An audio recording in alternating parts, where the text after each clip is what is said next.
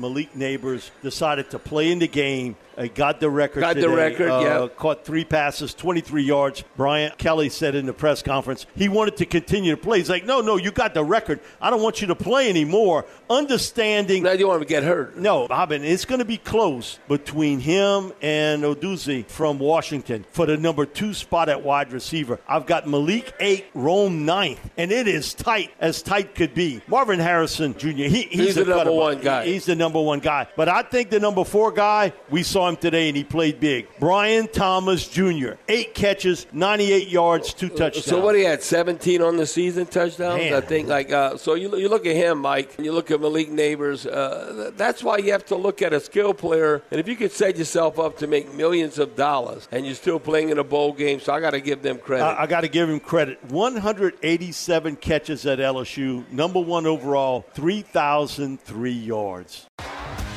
T-Mobile has invested billions to light up America's largest 5G network from big cities to small towns, including right here in yours. And great coverage is just the beginning. Right now, families and small businesses can save up to 20% versus AT&T and Verizon when they switch. Visit your local T-Mobile store today.